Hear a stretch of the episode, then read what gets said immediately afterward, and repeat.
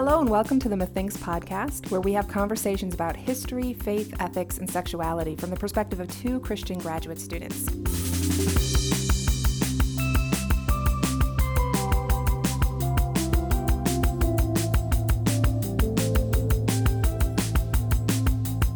I'm Maggie, and I study American history with a religious focus. I'm Joel.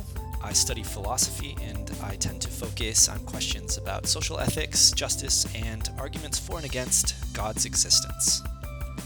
And today, Maggie and I brought on a special guest, Tyler Nylen. Hello, hello. So we're really excited. Well, I- I'm really excited. Maggie, how excited are you? I'm pretty Tyler? excited. I mean, Pretty just excited? being able to hear someone other than Joel talk for like long periods of time. No, I'm just kidding. It's a That's big deal. fair. I think it might be because apparently I blew Maggie off the other week. Uh, Yeah. She apparently saw me out at a Juneteenth celebration in Madison, and I just Yep. stared right at her and stared right by her. True. I waved. It was a big wave. People saw it. Tyler did not. I promise I did not see it. It's okay. I was absent-minded. There was a lot of things going on. I just walked away. It was fine. There's plenty of forgiveness to go around.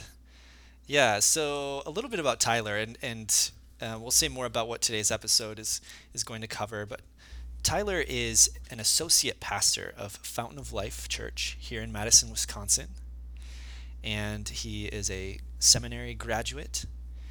He early on in his uh, pursuits of ministry and, and early on in his undergrad realized that he had a conviction about racial injustice and so started to pursue um, ministry and started to pursue theological reflection on issues related to race um, and justice from a kingdom perspective.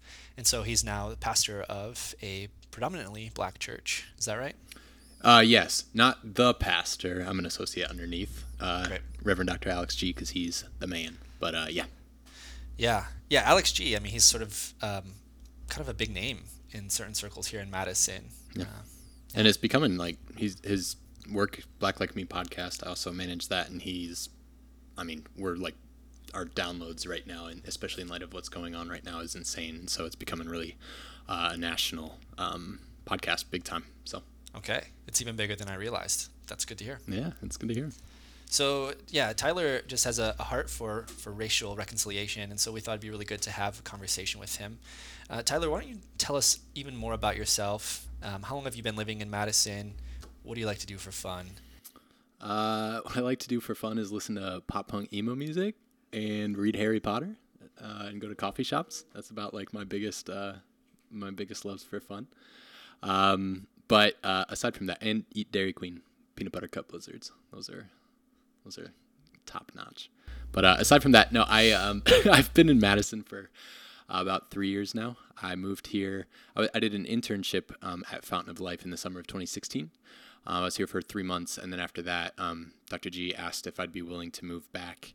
Um, after I finished seminary, I had my third year of North Park uh, left, and so I did that. I almost didn't come back for a lot of uh, messed up reasons on my own part. I almost screwed it up myself, uh, which you know ties right in with that failures theme of what we do. Um, but uh, in the middle of that, I came back and I was working uh, part time at Starbucks for healthcare benefits, which was super dope. Uh, I became a coffee addict completely. And then I also work for Nehemiah, Justified Anger. Uh, like I said, I manage the Black Like Me podcast. And then um, I work for Fountain of Life now, full time, uh, pastorally in that context. So, yep. That's really great. And I think a conversation we were having the other day was really interesting. You were saying that some of the early writings or, or early work of Shane Claiborne had a pretty positive impact on your current pursuits. Yeah, actually, it's he was one of the primary people. I went to a um, predominantly white, almost all white school in the middle of the cornfields in Ohio, and uh, somehow I got a hold of that book, and um, it was probably the first piece that really awakened me. Um, I I grew up in a predominantly white. I grew up in Rockford, Illinois. The East Side is just completely white. Um, everything about my life was like republicanism equals Christianity. It's, there's no difference. They're just the same thing, and um, everything about that. And then so that started me on a journey that ended up going to. uh, I took a class in college called Intro to Urban Ministry, and that started to break my categories of what life in the kingdom and everything was even more. And then from there, I went to North Park Seminary, um, and it's it's a quick story on how to how I got here. But in my first day of class there, I was um, Dr. Soong-Chan Rah, who's wrote, wrote Prophetic Lament. He wrote um, Next Evangelicalism, all sorts of books. Um, I was sitting in a classroom with about 10 or 12 other class members, and I was a 22 year old young white kid, and everybody else was in their 30s or 40s, and they were um, titans in urban ministry, already all doing their their stuff. And I was I was one of maybe two white people in the classroom at the time.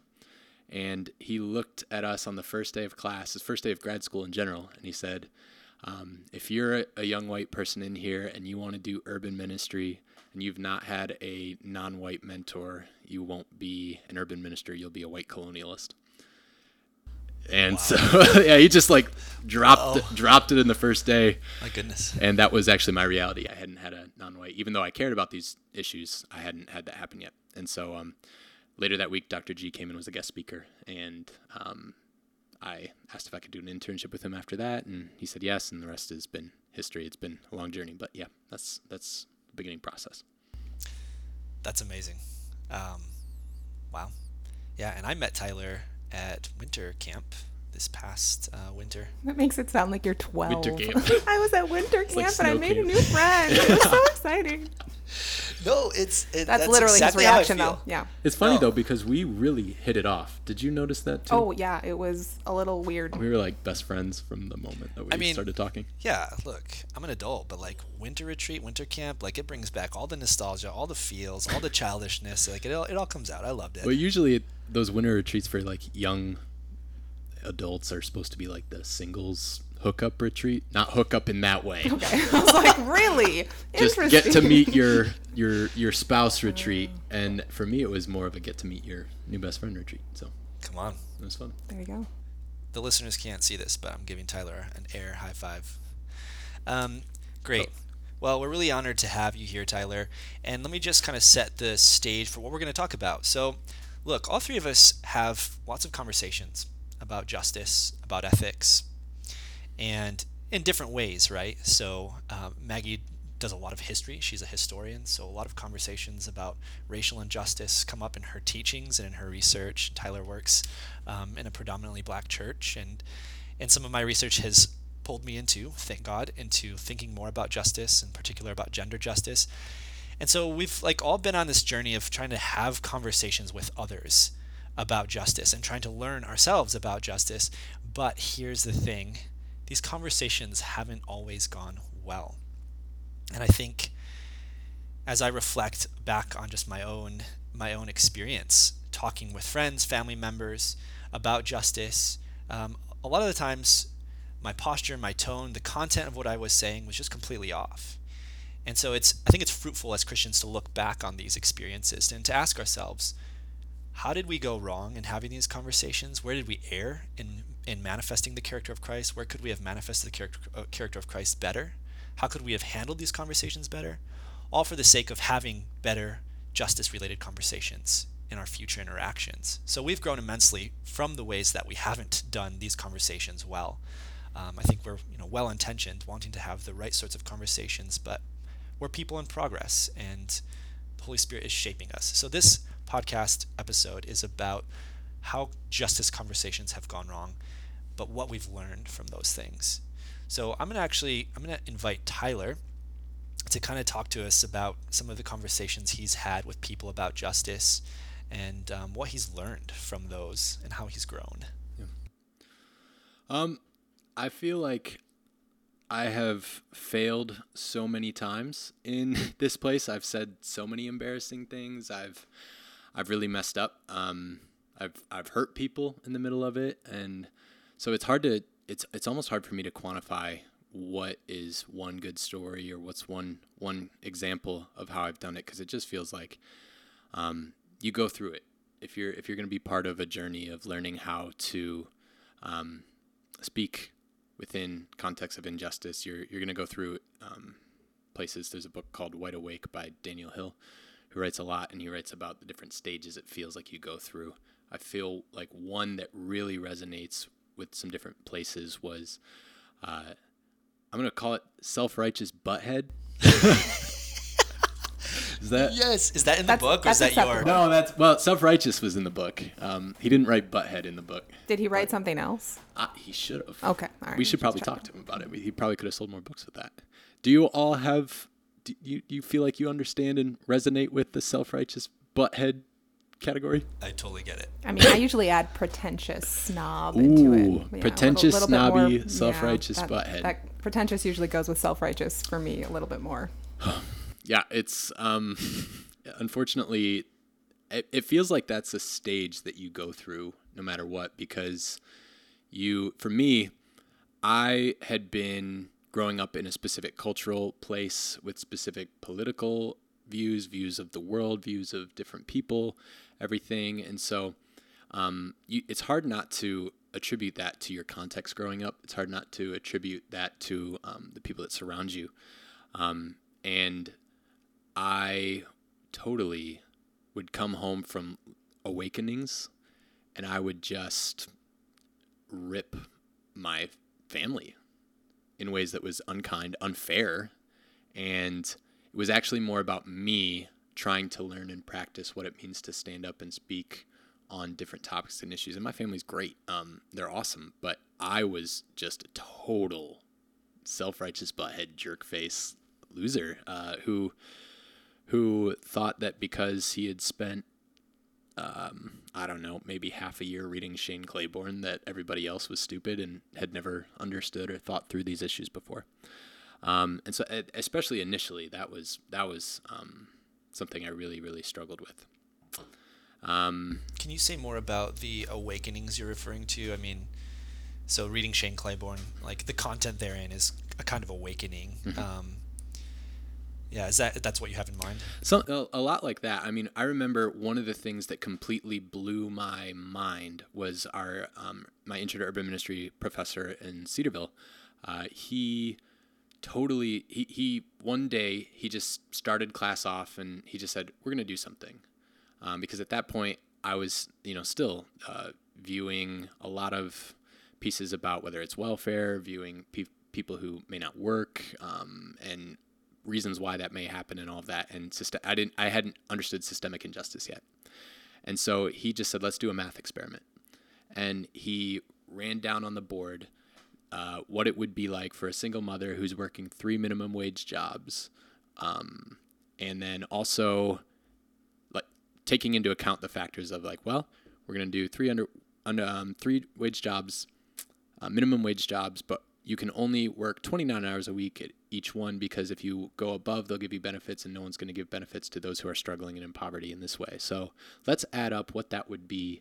Does anyone know what the minimum wage for state of Ohio at that point was? We'd throw it up there, and he'd take it and he'd multiply it out, and he'd be like, okay, so now we've got that. Now let's factor in what food expenses are for, and let's say this single mother has three kids, and then he would just factor out all of those things, and then he would factor in every single thing that would go into place and the result was i think per year they had 11,000 maybe and poverty line is 20,000 it's just and and working three all this stuff and we were just like blown away. And i remember it, it i watched my preconceived ideas and understandings of how the world worked just disappear in front of my face in that moment.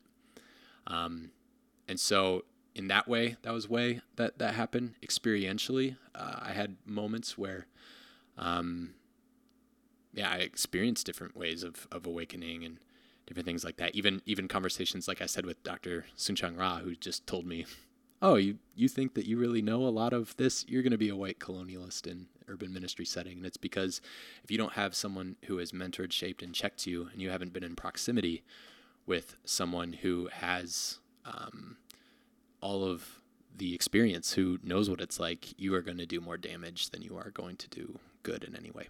So That's so interesting. So, so talk about the way that being a self-righteous butthead, I mean, impacted the people you're you're having these conversations with. And I mean, what does what does being a self-righteous righteous in this way involve? Is it like you wanted like people to see and have the similar, like the same kind of awakening experience as you, and and if they were incredulous or like hesitant, you like came down even harder. yeah, it was. I wanted to be right, and I wanted to make sure that and I also saw things in a different way. It was like you, I finally saw something that I hadn't seen before, and so from that moment on, it almost felt like this quest. Like you, ha- it's like my duty and my responsibility now. Which it, you know, it is difficult trying to balance, especially in times like these when you're you uh, you you want to stand up against injustice because there's so much injustice going on, and you want to, but you're also trying to balance like what does it look like for me to effectively, Christianly, prophetically, truthfully, but compassionately, hmm. but gracefully, but not backing down. You know, all of those things you're trying to factor in. And I think at first, for me, it was purely um, self righteous and, and I'm, I'm right and I'm going to tell you all the truth that you haven't experienced or seen because I've now, for six months, been learning things. So um, that that's sort of what it feels like or has felt like. Yeah, Yeah, Maggie. Um, so now I'm wondering about your own experiences. Um, do you feel like you can relate with those? Yeah, I definitely can. I mean, I my entire career is not based on these issues at all. Um, I actually study white evangelicals predominantly. Um, so in my own scholarship, like I when I come across, um, especially stories of people of color, like I feel oddly compelled to like really look into it, but I'm not sure how to integrate it well into my own research because sure. there hasn't been historically at all a good pattern of including um, black evangelicals into the larger story. And so it's like, well, who am I to do that, first of all? Um, and what would I be getting wrong and all these sorts of things. And so it's, um, it's a problem, definitely. But I think like in, kind of the wider context. Um, whenever we have these situations where we have flare ups, you know, of uh, the culture obviously reckoning with racial injustice, it comes up at home, uh, it comes up with my family, friends, church members. Um, and I think that it's different coming from a graduate school perspective because it took me a while, a couple years in graduate school before I was even comfortable talking with peers at school about these issues because I always felt very very cautious because I knew anything I said would be from the wrong perspective. Um, I had a lot of experiences of just being told that I was intellectually dishonest simply because I believed the Bible was scripture. And so I, I always felt like I had to be very careful on issues like this because if I said something wrong, they would write me off as just a Christian bigot. And then that would like be the end of my witness. That would be the end of everything, right? Um, but I remember one conversation in particular that was very um, useful to me. That was with a colleague who has since passed away. Um, but she, it was during the Obama election, which says how long I've been in graduate school. but anyway, we were talking about how she related to just the fact that Obama was, it was the night of the election. It was clear he was going to win. Um, and she was just talking about what that meant to her and how she wanted to be very proud, but she couldn't be completely proud because she didn't view him as black enough. And we were having this conversation, um, and we got on the topic of faith. Um, and it was a very strange conversation for me. And I just remember trying to talk about like how I felt about it. And when I look back on that conversation now, I realize I should have just listened to her and like let her process what was going on instead of like being so defensive. And so I'd say my first stage, rather than being self righteous, was definitely just being like so defensive um, in that like I felt I had to be able to say something, but I didn't know what to say, but I just always brought it back to my own experience. Um, and so that was problematic. So then I just kind of fell silent, did mm. like no conversation for quite mm. a while. Um, and then I think I reached the self righteous um, the self-righteous butthead, pretentious stage. I, I think I think pretentious works for me maybe a little bit more than butthead, but you could ask my mother; she would not uh, hesitate to call me what it was. So yeah. Hmm. Those categories really resonate with me too. Ben. Yeah. yeah, I to- I totally agree, and I think the kind of like hastiness or like quickness to like want to jump into the conversation and say something about the issue. It's so tempting. It's well, so and tempting. The biggest thing for me is that like it really did come from a good place. Like I wanted sure. to share my faith with her. Like she was such an important colleague of mine. Like she was she was um, a non-traditional graduate student in a lot of ways. Um, she was older. She didn't quite fit in um, in a couple of different ways, and I certainly didn't fit in, in, at grad school. And so I related to her in some ways, and I just really wanted that connection. Um, but I also was like, okay, I'm here in this place. I should be witnessing. Like everything should be about that. And on one level, that's true right? But at that moment, um, I think I lost that opportunity to really relate well to where she was coming from. And that's uh, that's the big piece is that usually, usually it's with the best of intentions, right? Like when we when we make these flubs and when we really maybe screw up or when we're not there, it's it's it's with the best of intentions that we're really trying, and that's where that piece, even like what you said um, about, and I've I've had this happen so many times where you you may say something and then all of a sudden in the middle of it you get called out for it and uh, it, it becomes apparent to you that that wasn't the right thing whether directly critiqued by someone or or not and then there is that tendency to shut down or have that sort of fragility like i'm going to pick up my ball and go home then i guess if i i waded into these waters a little bit and i i failed and so now i'm done. Um, and i've had that happen a, a number of times too so that makes sense to me. Yeah i think my biggest struggle has been something that I, I would call I don't have as clever of a title for it as Tyler's, but something like the steamrolling butthead. Steamrolling butthead. The steamrolling butthead. Um, and it's related to something Maggie was saying. This kind of like hastiness, this kind of like anxiety about needing to say something. Um, I think I, I often wrestle with that. Like if something like if something seems important to me at a moral level, at a humanitarian level, um, at a like a, at the level of like salvation, like you were talking about, Maggie. Like it's I get I get like really I have this sense of urgency that can often turn into a kind of anxiety. Like I need to say something now. Like this matter is so important.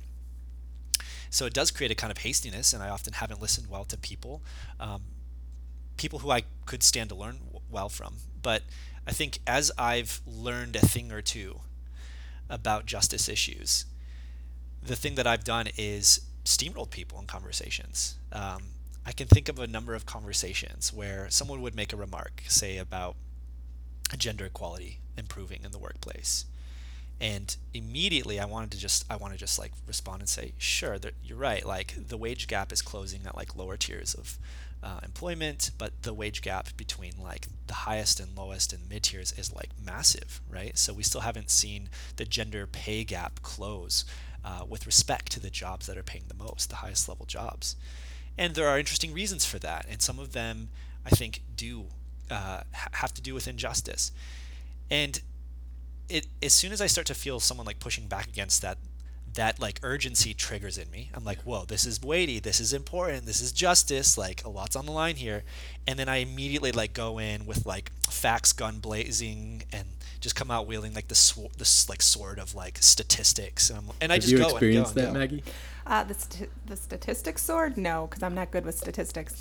um, but I yeah, I do think that there are times when um, certain things. And I, again, I think for me, it's more fear and like defensiveness um, because when a lot of people start to challenge or push back on it, there's always this this sense of, well, you picked that up from non-believers. Um, you picked that up from like the academy, which they don't know what they're talking about in the sense of they're not Christian.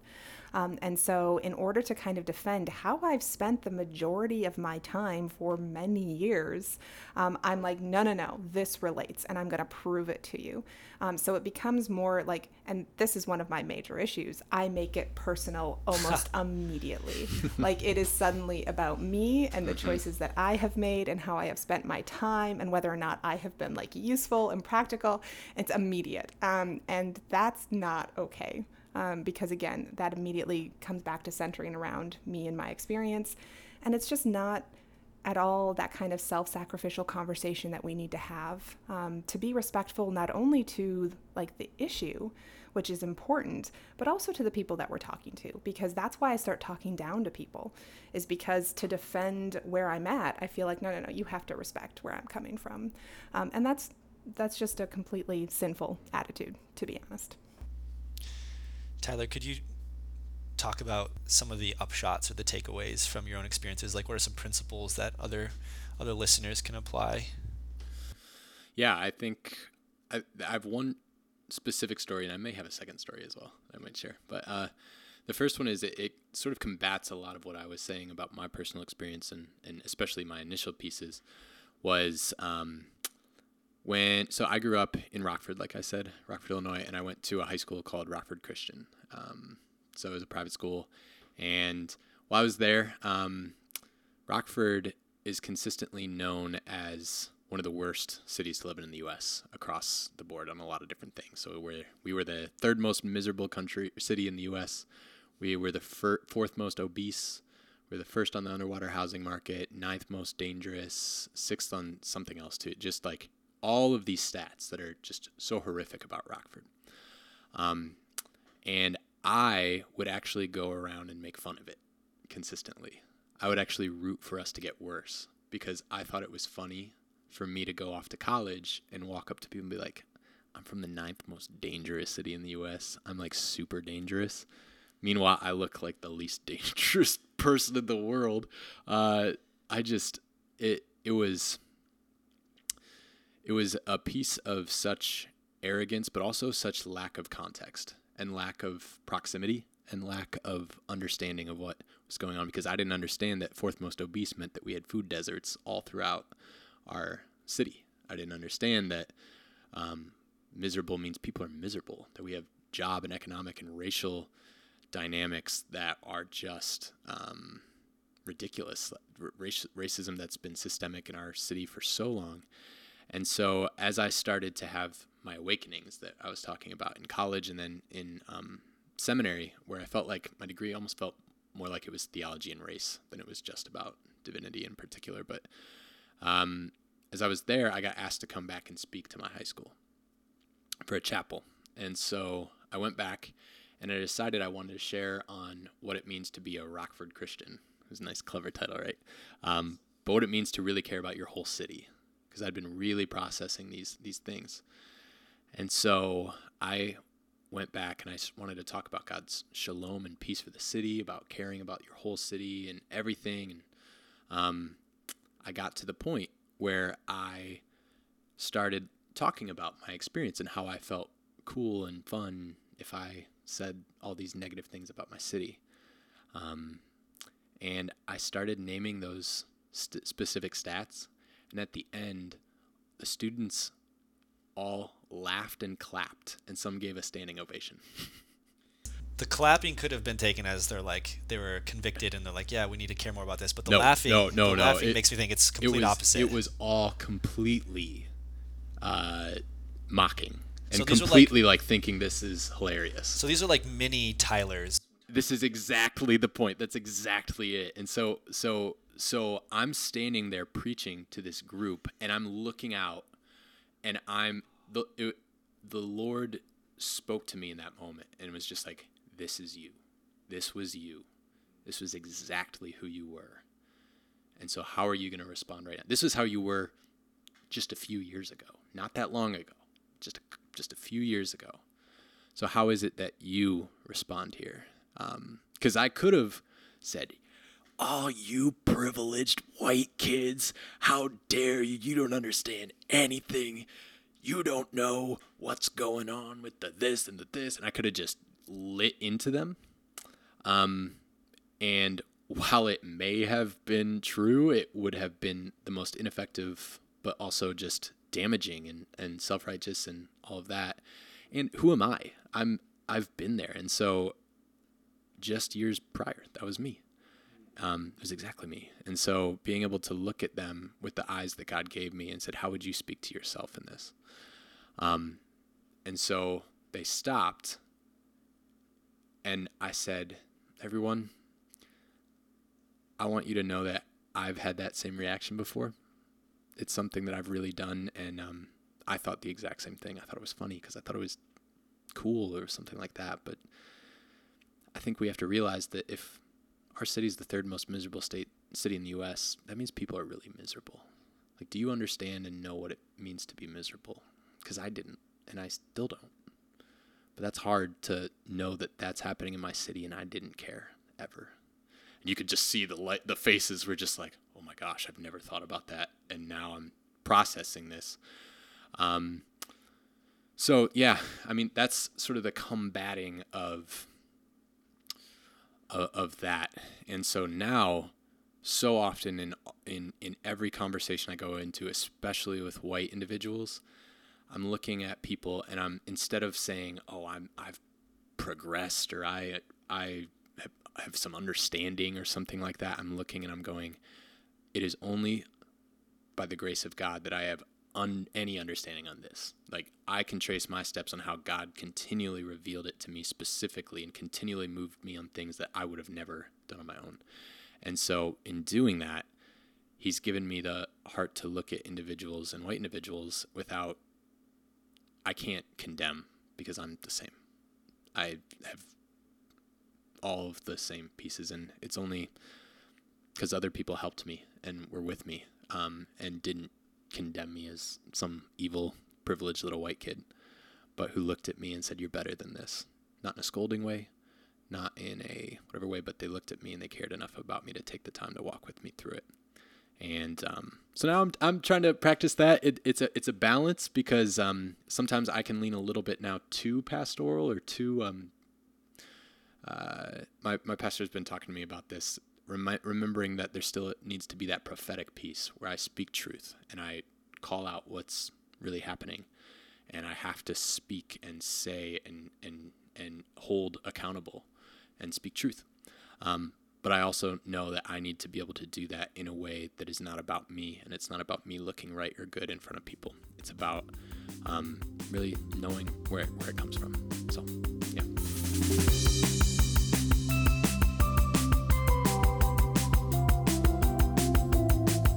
Thanks for joining us on the Methinks podcast. Next time, Maggie and I continue our conversation with Tyler Nylen about justice conversations gone wrong. See you then.